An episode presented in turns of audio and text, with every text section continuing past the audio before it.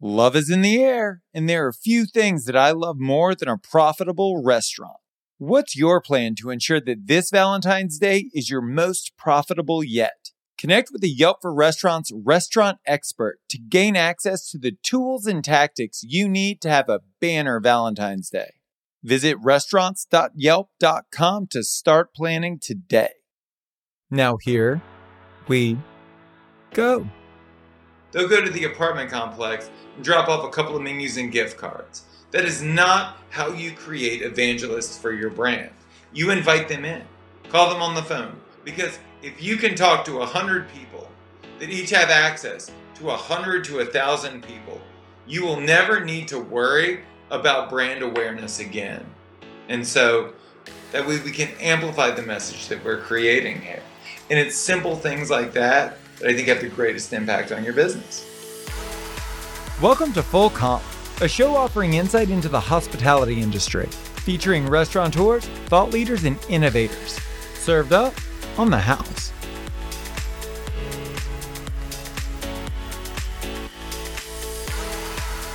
I'm excited to have you as my guest. The pleasure is all mine, sir. You are too kind as always. Do me a favor. uh, We're going to talk about how to scale your restaurant and how marketing fits into that and the pieces that go with it. But before we do that, can you tell people a little bit about yourself? Because I'm mistaken, you've got a Michelin star. Uh, you are slightly mistaken. I wish I had a Michelin star. I have a bib gourmand. Give me the story. Michelin's- I will. I spent my entire life in this industry. Uh, I started out in nightlife in the early 2000s. I was running nightclubs in Hollywood. Not as glamorous as it would seem, but I used the leverage that I had there uh, to open my first dive bar in Hollywood in 2010. It did incredibly well. And so I thought to myself, I've done so well in nightlife. Let me dip my toe in the waters of fine dining. How hard could it possibly be? And it was an absolute nightmare. It was a trial by fire. But we found ourselves six years later, Michelin rated and working towards a star. Out of that fine dining restaurant, we spun out a fast casual concept. And so, I mean, if I was to toot my own horn for just a minute, we were three of the most successful concepts in every tier of dining in one of the most competitive markets in the country. Well, Why do you think that was? was that what was that magic sauce? Marketing is really all it was. I can tell you this. I mean, obviously, if I was included in the Michelin Guide, I care about food and beverage a lot. But I will tell you this I never competed on food and beverage. For me, I always wanted to be a better marketer than my neighbors, a better marketer than my competitors. And in having a central focus on becoming the best marketer I could be, not only did it provide a great platform for great restaurants, but it's also enabled me to begin this evolution into media and teaching as well. Well, so give our listeners an example. When you say wildly successful, I happen to know a little inside track of the change you made in your restaurant sales in about an 18 month period of time. Can you talk about that a little bit so people can kind of put it in perspective? Absolutely. So let's flash back to Pru and Proper in the early days. In the first year, I lost a quarter million dollars, which is an exceptional amount of money to lose in your first year after spending a couple of million dollars building out a restaurant. At the beginning of year two, I brought on a new executive chef. I took over as general manager, and we spent a year doing great work, making up for all of the mistakes that we had originally made. But we still didn't scale, and we still weren't profitable yet. And so what I did was I hired a restaurant consultant, which I felt like was the right decision. I wanted to learn from someone else.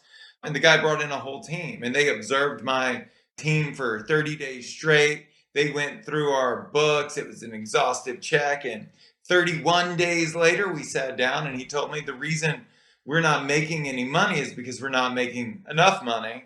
And then he packed up his briefcase and walked out the room. And that's when I realized, to be quite candid with you, that I was fucked. And so I needed to figure it out on my own. And so I decided to do a thousand things. I was going to do as many things as it took to figure out what were the things that would actually move this business forward and help us scale. Of the thousand I did over the course of 18 months, probably 12 had an impact. We'll discuss those today. And in 18 months, I took a three year old restaurant from 1.4 to 3.6 million dollars. It's pretty incredible. And one of the reasons why, you know, you and I hit it off from the time we met each other is you possess a growth mindset. As an entrepreneur, whether you're a coach now and teaching people how to market, but you're a restaurant guy, The fact is, you didn't fold Absolutely. up your tent and go, "Oh, it's the government's fault. It's the vendor's fault. It's my employee's fault." It's you know, never looking at yourself. You said, "I'm doing something wrong. I need to learn and do something different." And the interesting part is, I know you're not exaggerating when you say you did about a thousand things, but the fact Oh, of the oh, matter for is, sure.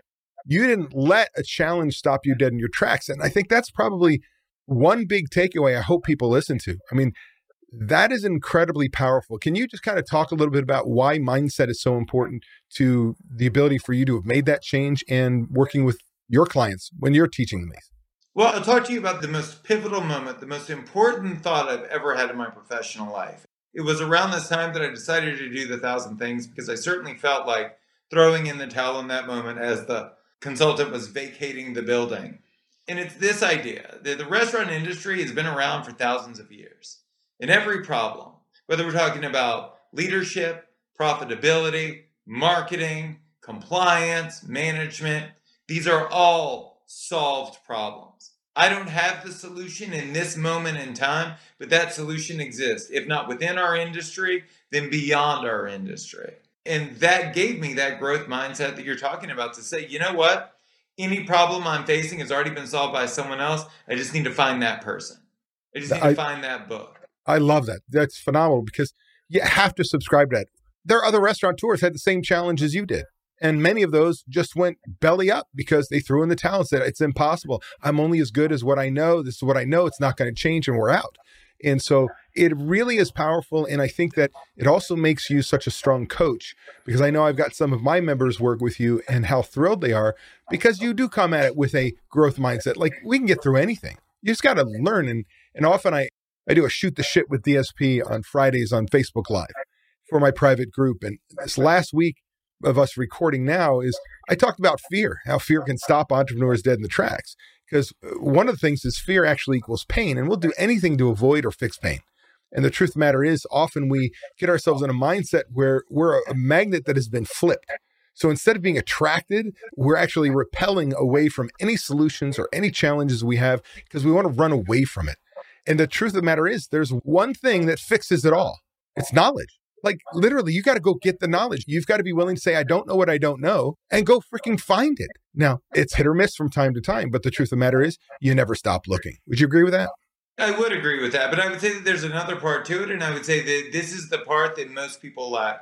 Derek Sivers says that if knowledge was enough, everyone would be a billionaire with a six pack, right? Because everybody knows how to get in shape, and everybody knows how to make a lot of money. The genius is in the doing. That's where the excellence lies. And so, without coaching, without community, most folks don't make it there, right? Eh. Everything that we're going to talk about today is simple.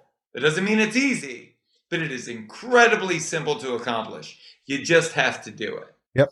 Ideas are cheap, and so people put them in action are priceless. So let's get into the action. So you've got something you call your three keys to scaling your business. What does that mean? What are those keys? Can you tell us a little bit about that? Again, so, you know, in doing a thousand things, and I think that as restaurateurs, we are constantly working to improve our businesses. We're just working on the wrong things. And so when you distill down, what are the three levers that actually move your business forward and get you what you want? It's three things. The first is a profitable revenue model, right? That you have maximized profitability for your restaurant. The second is your ability to get attention because that's what drives new business. And then the third is ultimately customer frequency, right? Being able to drive your customers to your business when you need them most. And so those are the three keys. And if you think about like a good to great Jim Collins esque flywheel, right? Anytime you put your attention, your focus, your effort into one of those three things, that flywheel is going to spin faster. So with my coaching clients, with all of the content that I put out there, it is all to apply pressure in one of these three areas. Well, let's start off. Let's talk about revenue because revenue is often people think it's the magic pill to making money in the restaurant business. And quite honestly, you could be losing money and drive all this customers in, do a shitty job, go out of business faster. Yes, at some point in time, you reach your break even point and you're going to work your ass off and tear the crap out of your building and your people to make a little bit. But the truth is, more revenue is not always the answer, although revenue does cure all ills. Can you talk about revenue, what you mean by that? More specifically, what we're talking about is your revenue model, right? As opposed to just forcing top line revenue sales. Because you're right. And you talk about this a lot through all of the content that you put out there. But if you're not making money today, most of the restaurateurs I talk with are hundreds or thousands of dollars away from making real money, right? If I could just make an extra $3,000 a week, I'll be rolling in the cash. Sadly, math doesn't work that way. Those top line sales never float effortlessly to the bottom, right? The more money you make, the harder you work, the higher your expenses are, the less money you end up making. So if you're not netting out 10 to 15 to 20% today, that's job one. You don't have a marketing problem yet. You will soon, but right now you have a profitability issue. So, what I recommend is I recommend that you come up with a profitable model today that works within the confines of your existing business. Well, beautiful part about this, that's where I fit in. But I'm not a marketing guy. I don't try and be a marketing guy. So that second piece, the attention part, that's critical is getting in front of people to say, hey, I'm here and we're good at what we do. But that's my assumption. What does attention mean to you? Attention means exactly that. So, to start with my preamble, it's that people are using social media wrong. Restaurants are posting a photo of a piece of pie with a call to action to come into the restaurant. And that doesn't inspire anyone. They might like your photo, but engagement on social media in that way does not always translate, and most times doesn't translate to butts and seats. What are the things you look at on social media? It's compelling stories, right? It's narratives. And so if you use social media for its intended purpose, which is to get attention and not to sell, you'll actually have the opportunity to sell down the road. So instead of saying, here's our food, you should come eat it, say, this is who I am. This is why I built this restaurant. This is why I chose to serve this community. These are the members of my team. This is why I love them. This is why they love me. This is why we chose the cuisine we did. And in that way, you're indoctrinating people into your ideology. And instead of saying, if you're hungry, eat my food, you're saying, if you believe what I believe, then you will support the things that I do. And in that way, you're not competing with anyone on anything because no other restaurant has the one thing that you do, which is you. Well, I'm going to tell you, you know, the world has changed so much over the last decade. And when it comes to social media, and you and I both understand this all too well the importance of video. And hence, this podcast is going to not only be a podcast, but it's going to be YouTube as a video format because people like to consume that way. Well, I often talk to my restaurant owners about getting videos done for their business, but like you don't need a professional videographer and doesn't have to be the best lighting in the world. It needs to be authentic. And I think you subscribe to that because you've got one of my members who, at the beginning, one of the first videos he did, kind of felt like a robot going through. And each video that goes by, he gets more and more comfortable just by doing it and how important that is. Can you talk about how that message and them getting to understand you are the owner, it may be an important, important aspect? It's the most important aspect. So this is not something you can delegate to someone else. You just have to pick up the phone and do it. And you do it with two expectations. The first is that it's going to be ugly because it's going to be fucking ugly, right? But you get better with time. The more reps you do, the more comfortable you get with it. I go back, Dave, and I'm sure you do too. And I listen to podcasts I was a guest on two and three years ago, and I cringe. I go back and listen to the first episodes of my own podcast and I cringe, right? You get better with time.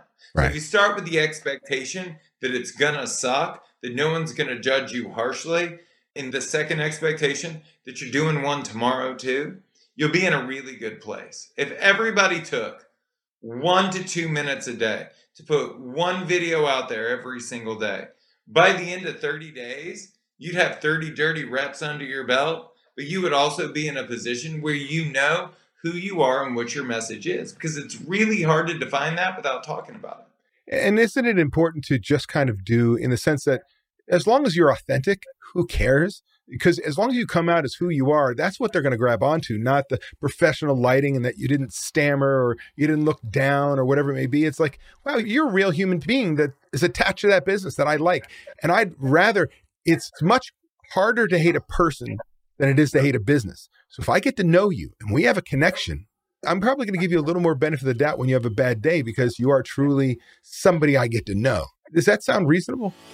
One of the greatest determinants of success in our industry is our restaurant's build up. So many of us spend months or years running overtime and over budget on design and construction costs. But it doesn't have to be that way. My friends at SoCal Restaurant Design are experts in the field, and they put together a checklist of things you need to know when building a restaurant. To get access to this free resource, visit SoCalRestaurantDesign.com forward slash full comp. Again, that's SoCalRestaurantDesign.com forward slash full comp. And let me say this as well. Like the purpose of all restaurant marketing is it to get people in. It's to remind people that you exist. It has less to do with conversion on social media and even in your email marketing than it does with just reminding people who already know you, who already like you, that you exist and maybe you should come in today.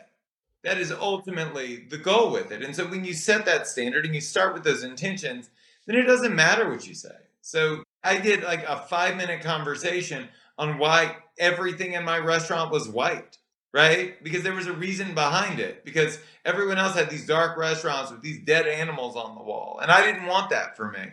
And there are specific reasons why. And when I explained that to people, more people came in. And the people that came in noticed that the walls were white because we have worked so hard as an industry to hide the effort that goes into an effortless experience that people don't see us as human. And I'm here to tell you that people do not support businesses, people support people. And so, if you can begin to attract people through social media and the way that the platform was intended, then you have the opportunity through your Yelp page, your TripAdvisor page, your Google listing, and your website to convert them. Now, this is a big idea, and I mean it sincerely. Customer intent is never higher than it is on those pages, not on social media. When you and your wife decide to go out to, to a restaurant, you don't go on Instagram to book the reservation. You don't scroll Instagram trying to figure out where to go. But if a customer is on your website or your Yelp page, they are looking to make a decision today. Yeah. Is the page set up to convert? Right. You know, that's the question. Does the photography and the copywriting and the critical information give them confidence that that is the decision that they need to be making today? That is the best restaurant for them. Have you told them how to engage with your restaurant in the most meaningful way? Are you showing food and beverage or are you showing people eating and drinking? Because nobody's going out to eat or nobody's going out to consume food. They're going out to dine. They're going out for an experience. So are you pitching that experience? Or when I go to your Yelp page, do I see a bunch of like flip phone photos that an octogenarian took of half eaten food in poor light? It is up to you to put your best foot forward. And those are the platforms where you can do it. And the last thing I'll say about marketing is this once you've used social media to hone your message and you know it resonates, and then you've moved that message to Yelp and TripAdvisor and to your website, and you know it converts, then you amplify that winning message through press. And I'd ask you, what are PR companies best in the world at? And my answer is relationships. Yeah. Right? That's what it is. One to one relationships. They know every editor of every magazine, they know every producer and publisher of every publication. So when they want to get you pressed, they reach out. And you can do the same thing. You can build those relationships simply by reaching out and offering value. Hey, Becky, I saw the article you wrote about my neighbor. I thought it was a great article. I love your ideas. I think that what we're doing is pretty cool and I'd like to share it with you. So if you'll come to my restaurant and dine, bring a friend. I'll spend two minutes at the table just to get to know you for a second, but I just want you to experience it, no strings attached. Because what I think we're doing here is pretty special, and I think your viewers would too. Do that at scale and see what happens. Pretty powerful. Let me chase one last squirrel before we leave this topic. And often people hear social media, and it means a lot of things to a lot of people. And all too often in the restaurant industry, too many restaurants are behind the times. So when they make the decision to go into social media, they're like, okay, well, we got to get on Instagram, we got to get on Facebook, we got to get on Twitter, we got to do this TikTok, we got to, we got to, we got to. And I was taught something, and I'm going to make sure that it resonates and is true. It's better to be consistent on one platform than to spread yourself off willy nilly to a bunch of platforms that you don't have dialed down. Like you get on Instagram, if that's where your guests are primarily, and you make it great, and then you add the next channel and the next channel. You don't just kind of shotgun approach all social media. Is that accurate, or would you say that's wrong? David, we're going to chase this squirrel, but it's a fast one. Get ready. All right, brother. Um, I would answer your question by not answering your question.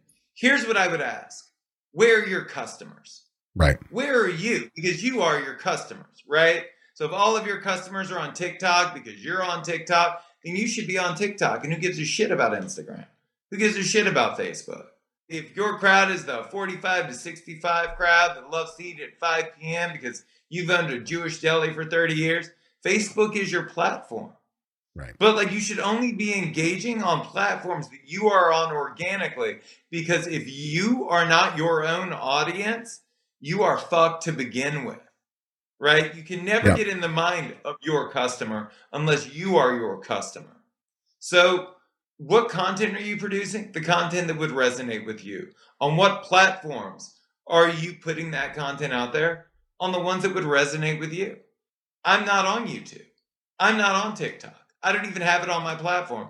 I'm sure that a lot of people that give a shit about restaurants and restaurant coaching are, but those aren't my people. So I don't spend any time on those platforms. Well, I think that it's pretty powerful when you bring it up that way that people often, again, want a shotgun approach. That's not where you do your thousand things. You pick one of those things is social media. And I think that's really, really important. So I'm glad that you chased that squirrel with me, if you will. Let's go to the final piece of this, and that's frequency. Because I often tell people I'm not a marketing guy. I don't try and be a marketing guy, but I've been around long enough that I know that there's only three ways to increase my sales. Get a brand new customer to come in, most expensive form of marketing. Get somebody to come back more often, get somebody to come back and spend more each visit. And those two are probably the most powerful, the latter. Once you get them in and you did a great job, get them to come back more frequently, spend more, like you can absolutely explode your business. But what does frequency mean to you? Is it literally kind of going along that tried and true principle, or is there some other magic to it? So, when I started down the frequency road, I asked myself a really simple question, and I ask it of all my, my clients. Look at all of your revenue goals, right? Think about all of the money you want to make. If everyone that came to your restaurant once a month came twice a month, what would that do to your model? Right? It would explode it, right? Everybody's mouth drops to the ground. Oh my God, that would be so much money. So that's the goal. That's the target with frequency. Get everyone that comes in once a month to come in twice a month.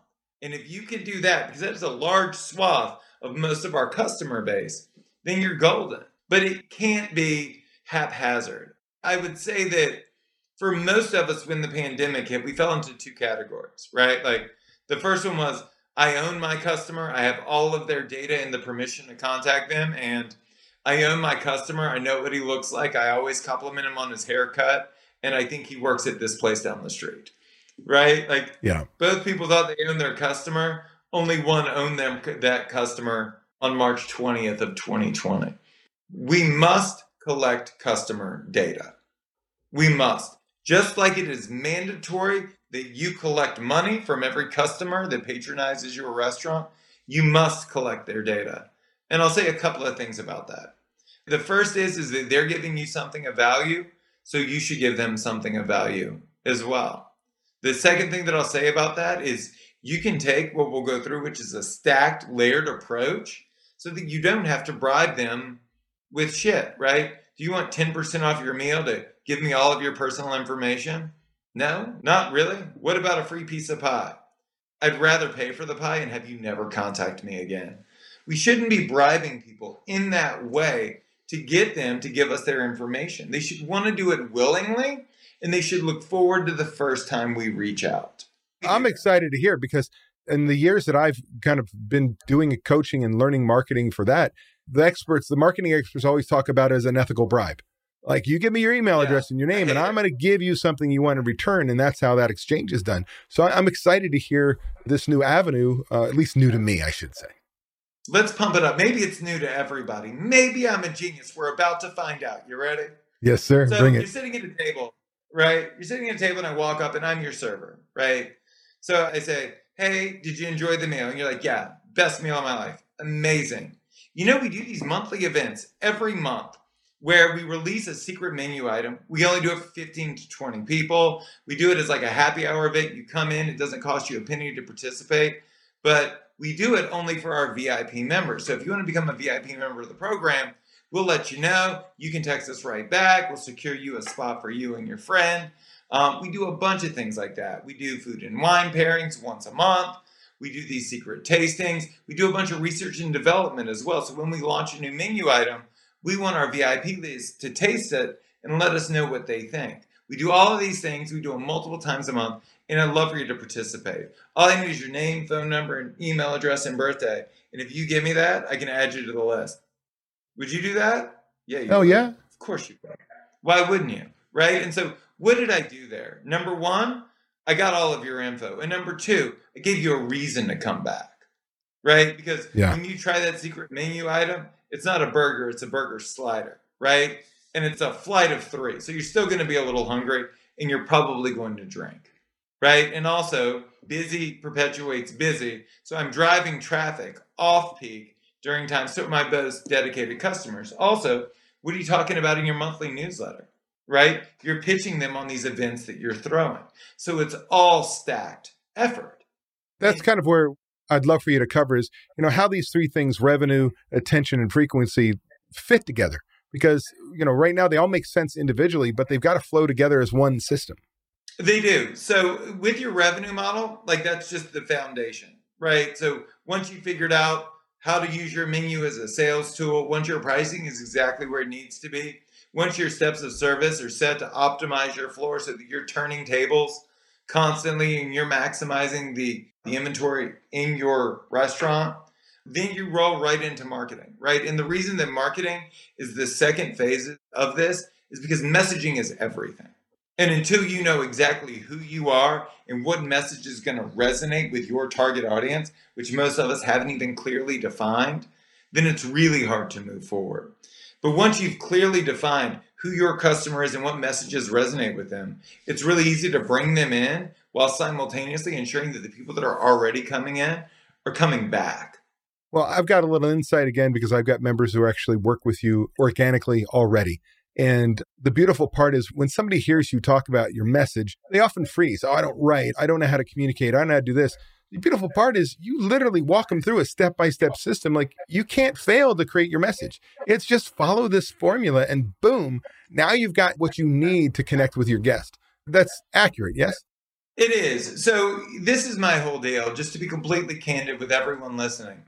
I spend a lot of time on the front end brainwashing you, right? Because if you believe what I believe, then you will do what I say. Because the vision here is to take you from being a restaurant manager with equity to becoming a restaurateur. And restaurant managers manage operations, right? But restaurateurs market. They are visionaries. They are the evangelists for their brands. And if you're not doing it, no one can do it for you. So, what I spend most of my time doing is indoctrinating people into that philosophy in the early days together so that when they get into the program, it's do these five things this week. These are the templates you're going to use to get it done. At that point, it's all simplified because, again, you've already adopted the ideology. Then we do what we said at the top of the conversation, which is we focus exclusively on execution. And then every week, we get together in momentum calls, which is where all of the restaurateurs get together so that we can ideate and tackle any roadblocks that come up along the way.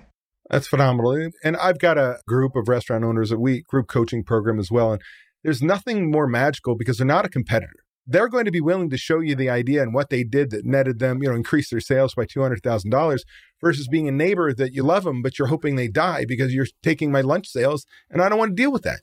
And so it becomes a safe place where we open up. It also affords accountability. Amen. When you are working in the open, in public, it creates accountability. So when we get off the momentum call, the last thing we do is we say, This is what we're going to work on and accomplish this week.